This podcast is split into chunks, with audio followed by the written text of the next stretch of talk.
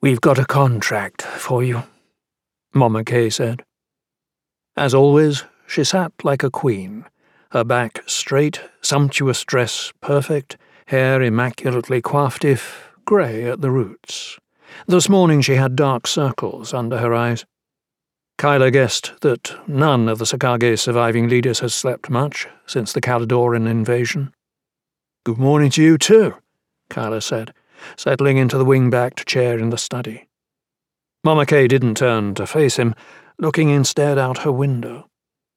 Last night's rain had quenched most of the fires in the city, but many still smoked, bathing the city in a crimson dawn. The waters of the Plith River that divided rich eastern Cenaria from the Warrens looked as red as blood. Kylar wasn't sure that was all because of the smoke-obscured sun, either. In the week since the coup, the Khalidoran invaders had massacred thousands. Mama K said, There's a wrinkle. The Deader knows it's coming. How's he know? The Sa'kagé wasn't usually so sloppy. We told him. Kylar rubbed his temples.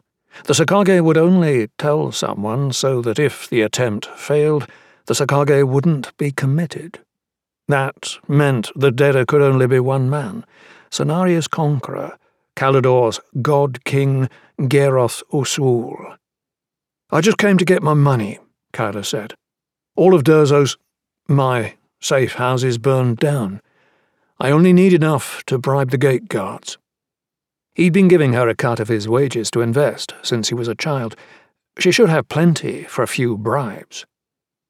Mama K flipped silently through sheets of rice paper on her desk and handed one to Kylar. At first, he was stunned by the numbers. He was involved in the illegal importation of riot weed and half a dozen other addictive plants owned a racehorse, had a stake in a brewery and several other businesses, part of a loan shark's portfolio, and owned partial cargoes of items like silks and gems that were legitimate, except for the fact the Sa'kagé paid 20% in bribes rather than 50% in tariffs. The sheer amount of information on the page was mind boggling. He didn't know what half of it meant. I own a house? Kylar asked. Owned, Mama K said. This column denotes merchandise lost in the fires or looting. There were checks next to all but a silk expedition, and one for riot weed. Almost everything he had owned was lost. Neither expedition will return for months, if at all. If the God King keeps seizing civilian vessels, they won't come back at all. Of course, if he were dead. He could see where this was going. This says my share is still worth ten to fifteen thousand. I'll sell it to you for a thousand. That's all I need. She ignored him. They need a third wet boy to make sure it works.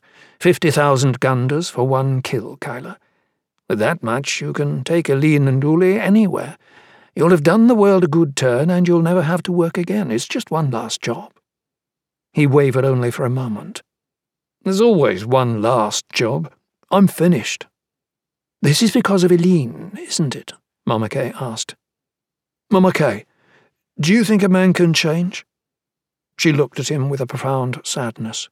No. And he'll end up hating anyone who asks him to.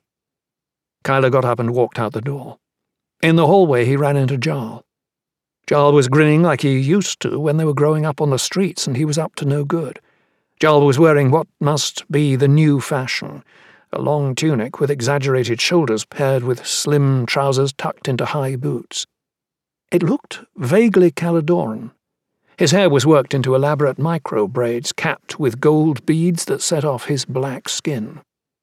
I've got the perfect job for you, Jarl said, his voice lowered but unrepentant about eavesdropping.